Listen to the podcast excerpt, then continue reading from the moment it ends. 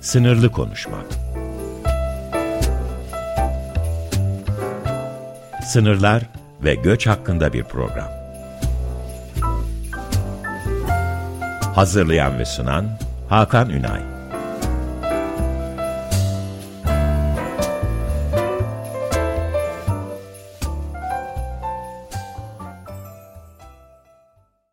Değerli Açık Radyo dinleyicileri merhabalar. Sınırlı Konuşmak programının yeni bölümü karşınızdayız. Yine bir perşembe sabahı, e, yine bir konuğumla sınır üzerine güzel bir sohbet yapmayı umuyorum. E, bugün konuğumuz Erhan İdiz. E, kendisiyle hem bir sınır insanı olarak hem bir araştırmacı, araştırmacı gazeteci olarak hem de e, sınır üzerine gözlemlerini e, duyabileceğimiz bir e, belki akademik bir tarafını da ortaya koyabileceğimiz e, böyle çok taraflı bir sohbet gerçekleştireceğiz. Öncelikle hoş geldiniz Erhan Bey. Hoş bulduk. Teşekkürler davetiniz için. Ne demek ben teşekkür ederim e, katkı sunmayı e, kabul ettiğiniz için. E, önceki programlarımızdan zaten dinleyicilerimiz de biliyor. Siz de hakimsinizdir diye düşünüyorum. E, herkese sorduğum gibi e, sınır sizin için ne ifade ediyor sorusuyla başlayalım isterseniz. Buyurun. Sınır ben zaten yani benim için e, çok şey ifade ediyor. Şöyle ki Van'da doğdum. 7 yaşına kadar e, özür diliyorum 2 yaşına kadar oradaydım. 7 yaşına kadar da Edirne'de kaldım. Yani Türkiye'nin iki ucunda e, doğup büyüdüm. Bu yüzden sınırla her zaman e, şeydim yani içli dışlıydım, aşinaydım. Özellikle Edirne'deki Bulgarlar ve Yunanlar ilk gördüğümde sormuştum kim bunlar. O dönemlerde artık e, farkına varmış, varmaya başlamıştım sınırın. Tabii ondan sonra Van'a geri dönüşümüzde Afgan göçmenlerle, Pakistanlarla falan karşılaşınca sınır daha da bir e, şey oldu, canlandı gözümde. Ama şu anda uğraştığım alan etimoloji olduğu için şeye de sınıra da biraz öyle yaklaşmak istiyorum. Sınır yani e, kelime anlamı olarak yani Yunanca'dan dilimize girmiş. Hatta birçok dilde de o şekilde e, sınır halinde bulunuyor. E, şöyle bir yanı var. Sınır afarozla aynı kökten. Yani bir yerden sürgün etme, oradan göndermek. Bu bağlamda bakınca sınır çok da iyi olmayan bir şey diyebilirim yani. Ee, yani buradaki e, farklı bakış açınız çok değerli oldu. Özellikle sınırın kökenine değinmek, aforoz. Biz de yani sınırın çok olumlu tarafını göremiyoruz işin gerçeği. Ee, sınır araştırmacılar arasında veya hani sınırın bir ucundan bir şekilde ne olduğunu araştırmaya çalışan biri zaten hani sınırın çok da olumlu tarafını, olumlu bir çıktısını görmeye e, imkan olmuyor. Özellikle de son dönemde devletlerin politikaları, sınır üzerinde uygulanan e, uygulamalar biraz işi başka boyuta götürüyor. O konuda e, yani etimolojik olarak, köken olarak da aslında şu anki duruma bir açıklık getirdiğini söyleyebiliriz maalesef elbette. E, şimdi bir kere çok imrendiğimi söylemem lazım. E, biz sınırı anlamak için, sınırın üzerine uzmanlaşmak için bir sürü okumalar yapıyoruz, bir sürü çalışmalar yapıyoruz ama siz birebir sınırın iki tarafında, Türkiye özelinde söyleyebilirsek, iki tarafında tecrübe etmişsiniz, yaşayarak tecrübe etmişsiniz. Ee, her şeyden önce de galiba bir öteki kavramını e, deneyimlemişsiniz. Yani Bulgarlar, Yunanlar bunlar kim dediğinizden anlayabiliyorum. Önce oradan başlayalım istiyorum. Ee, biz bizce en azından bence ben kişisel bir yorum yapayım. Sınır biraz deriyi ve ötekiyi belirleme aracı olarak kullanılıyor. Evet. Ne dersiniz? Evet. Yani e, tabii işim gereği özellikle Suriye sınırında çok çalıştım. Yine Van sınırında doğup büyüdüm. Bahsettiğim gibi Edirne sınırı. Bunun dışında mesela e, birkaç gün, şöyle bir hafta, 10 gün kadar e, Hırvatistan-Bosna sınırındaki göçmenlerin geçişine şahitlik ettim. Hayatım böyle hatta Malez e, şey Myanmar'la e, Bangladeş arasındaki o 800 bin kişinin göçünde oradaydım. Bunların tamamına şahitlik ettim ama beni en çok çarpan şey e, Suriye sınırında kaldığım bir oteldi. Otel tamamen e, sınır çizgisinin e, dibindeydi. Yaklaşık 100 metre ötem Suriye'ydi. Ben içeride bir otelde kalıyordum. Tabii daha güvenlikli diye iyi bir oteldi. Oradan çok takılmıştım gerçekten yani sınır ne demek? Ben burada e, çok güzel bir hayat yaşıyorken kendimce de olsa hemen sınırın karşı yanında olsam şu anda bir mülteci kampında bir mülteci olarak hayatıma devam ederdim. İlk yani böyle e, çok sormuşumdur belki ama en büyük kırılmayı orada yaşadım. Orada görüyorsunuz e, benim birikimim, yaptığım işler, e, sahip olduğum her şey aslında benim ülkemin ortalaması, yaşadığım bölgenin ortalaması. Benim çok da sahip olduğum bir şey yok. Ötekinin de durumu aynı aslında. O öteki de kendi ülkesinin ortalamasını yaşıyor. Bu e, yani bana en keskin gelen, en çok çarpıcı gelen şeydi, e, durumdu. Tabii ben bir ötekine gireceksek oradan kolay kolay çıkamam diye düşünüyorum. Çünkü ilgi alanım öteki. Ee, insan sürekli bir öteki yaratmaya meyyal kim olursa olsun. Sınırın dışında da içinde de.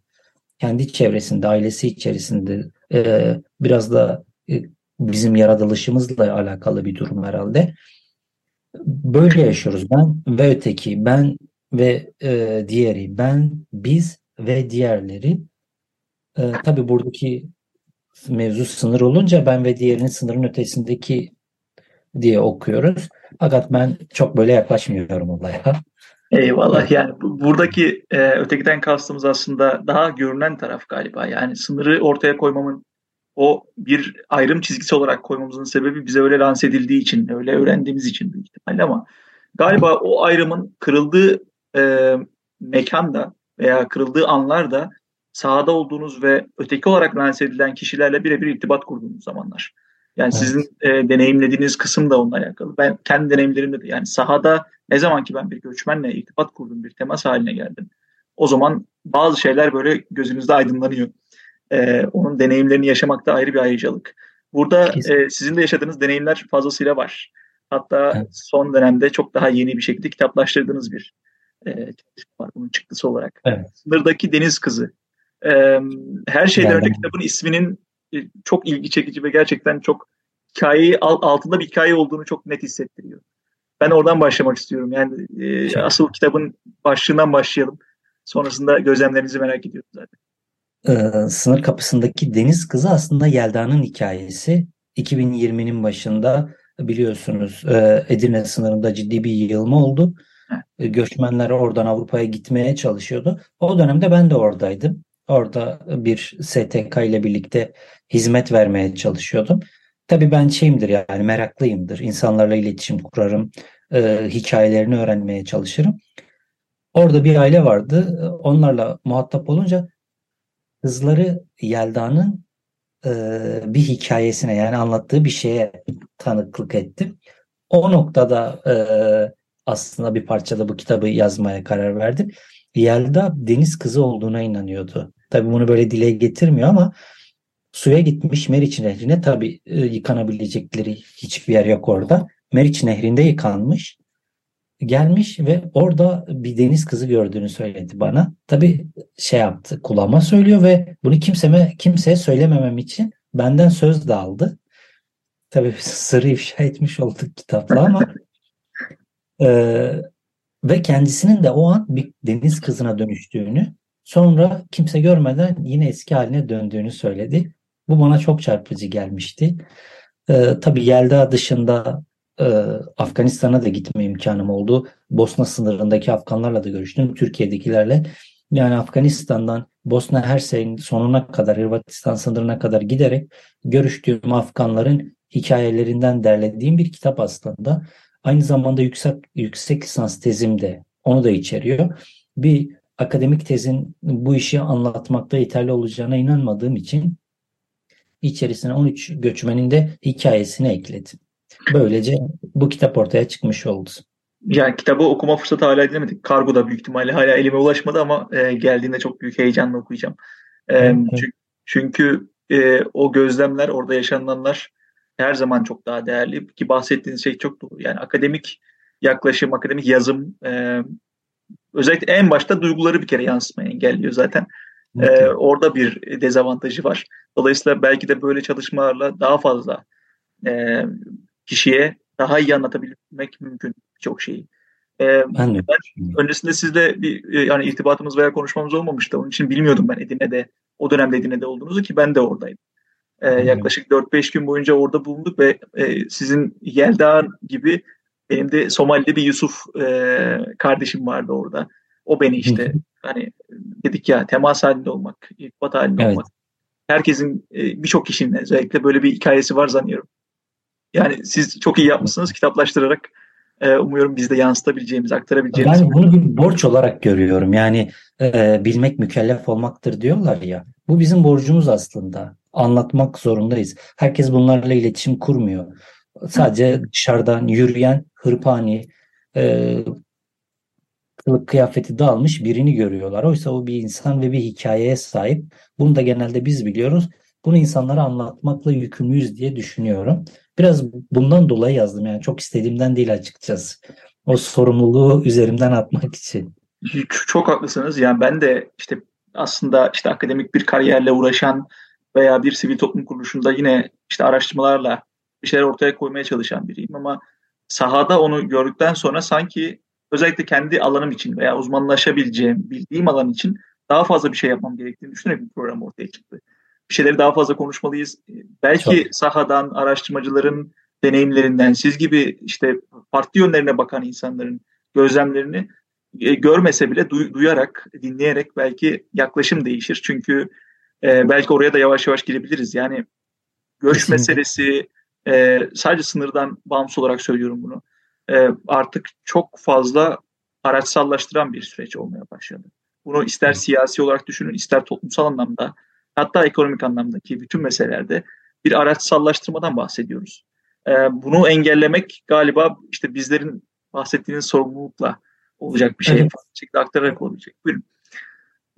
Ben Öyle. görüşlerinizi merak ediyorum bu konuda. Yani araçsallaştırma ve ne yapabileceğimiz konusunda.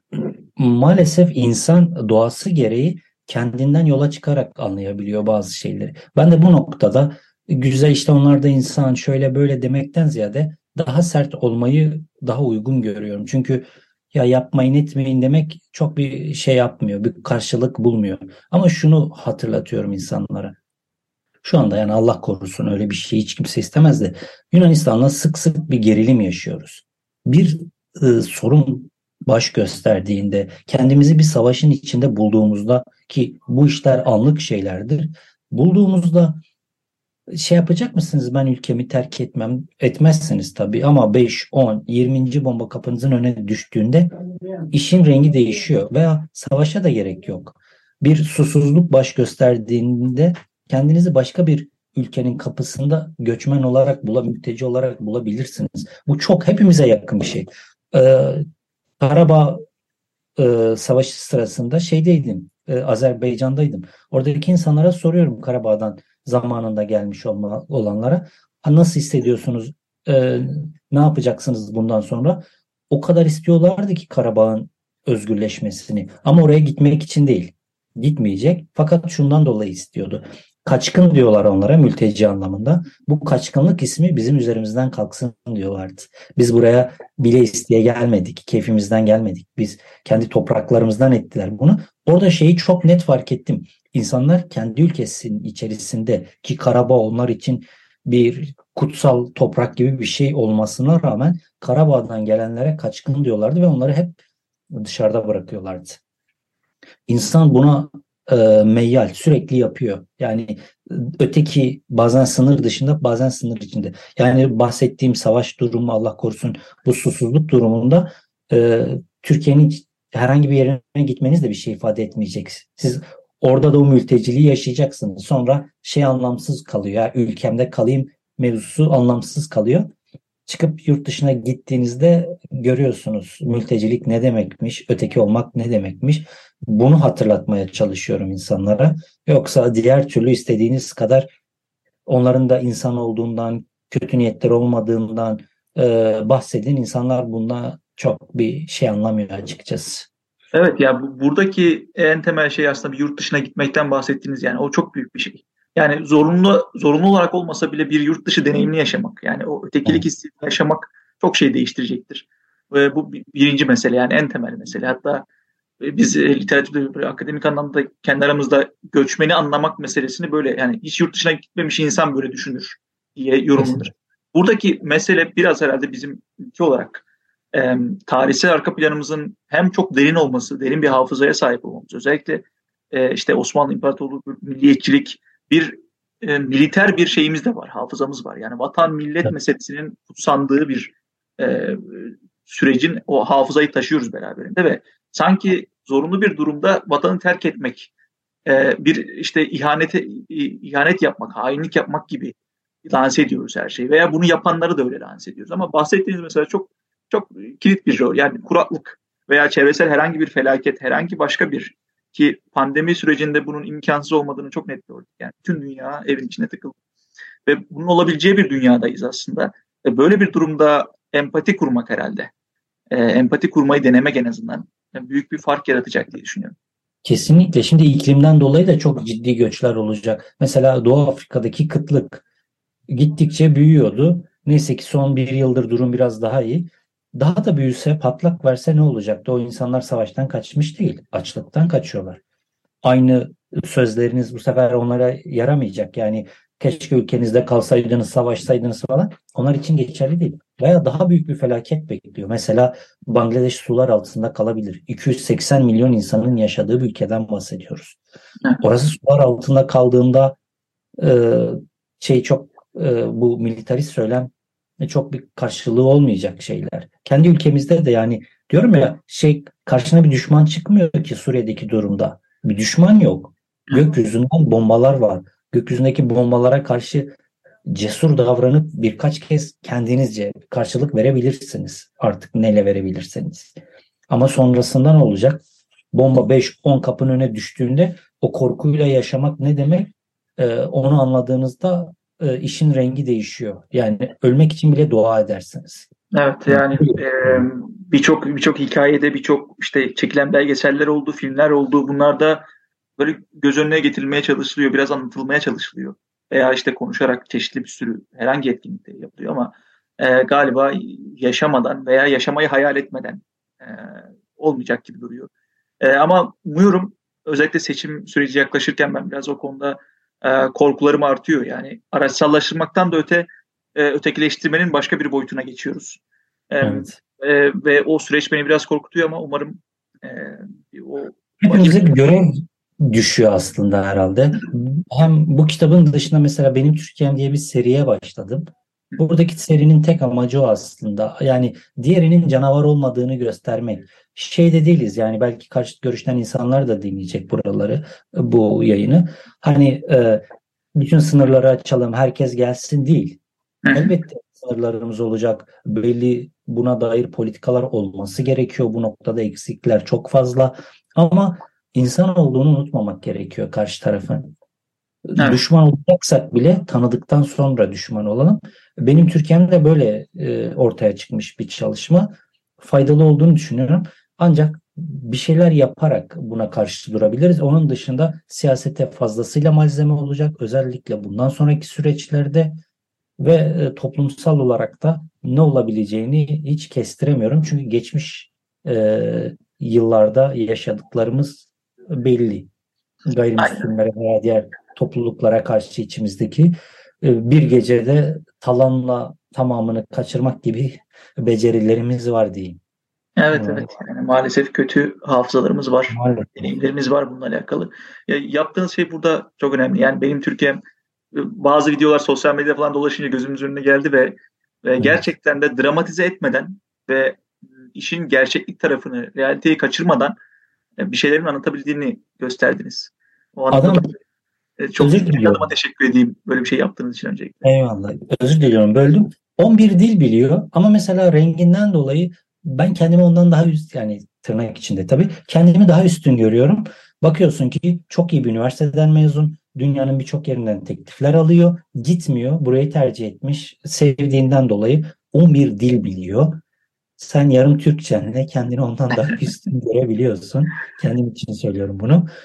Bunu kırmaya çalışıyorum açıkçası. Ya umarım umarım yapabiliriz. Umarım yapabilirsiniz. Yani hep beraber bunu yapacağız. Belki dinleyicilerimiz arasında böyle bir fikir e, oluşturur. Belki başka projelere, başka etkinliklere, işlere imza atanlar olur. Çok da memnun oluruz bununla alakalı. İnşallah. E, galiba ayırt etmemiz gereken şey yani devletlerin politikalarıyla veya e, politikasızlıklarıyla e, bu insanlar arası iletişimin e, eş değer olmaması. Bunu anlamak lazım. Öncelikle. Yani devlet yanlış politikalar uygulayabilir. E, doğru politikalar da uygulayabilir bu arada. Hiç fark etmez ama siz insan olarak e, öteki olarak belirlediğiniz bir insandan korkmamalısınız, onu suçlamamalısınız vesaire vesaire. Birçok etmeni var bu işin. E, umarım hep beraber bunu değiştirebiliriz. E, benim son bir sorum olacak size. Buyurun. Özellikle gözlemlerimize dayanarak merak ettiğim bir şey bu. Geçmiş programlarda biz göçmenlerin e, sınır geçme kararlılıklarına çok vurgu yaptık. Benim de kişisel olarak benim bir ilgim ve e, bu konuda çok ısrarcıyım. Yani kesinlikle göçmen bir şekilde sınırı geçer. E, bu, bunun istisnai özelliklerini de çok fazla görmedim açıkçası. Ezdeki sorulardan biri buydu. Öyle mi? Evet. yani sizin de görüşlerinizi almak isterim bu konuda son olarak. Ee, ben de şeyi merak ediyordum. Çünkü bütün göçmenlerin bir iki yıldır durum değişmiş olsa da bütün göçmenlerin fikri şuydu. Türkiye'de askere polise yakalanırsanız rahat olun. Başınıza bir şey gelmez. Ben de kafamda şu vardı. Acaba tabii son iki yıldır böyle değil. Bunun da altını çizmiş olayım. Ee, acaba Türk askeri ve polisi sert olsa burada çok caydırıcı politikalar olsa bunlar gelmeye devam eder mi? Veya sınırda bir duvar olsa. Hayır diyen hiçbir kimse olmadı. Ha. Tamam. Hatta şu bile oldu. Kitapta onu da yazdım. Öleceğini bilsen gelecek miydin? Evet diyor. En azından yolda bir yaşam imkanı var. Ama kaldığım yerde yaşamayacağım ki ben. Ha.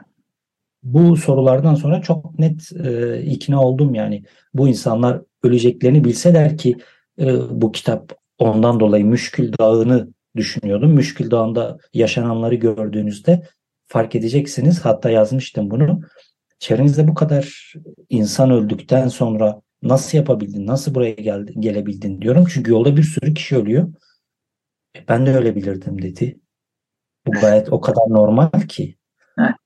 Noktada şeyim yani maalesef eminim hiçbir politika bunu geriye döndüremez. Yalnızca oradaki hayat e, yaşanılabilir hale getirilirse bazı şeyler değişir.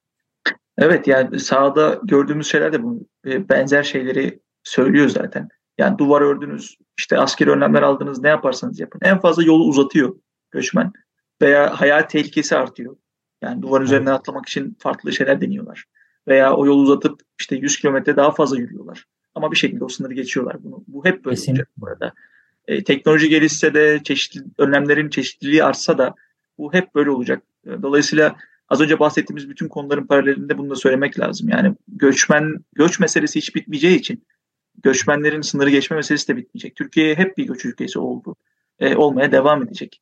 Dolayısıyla böyle yaklaşmak çok doğru diye düşünüyorum.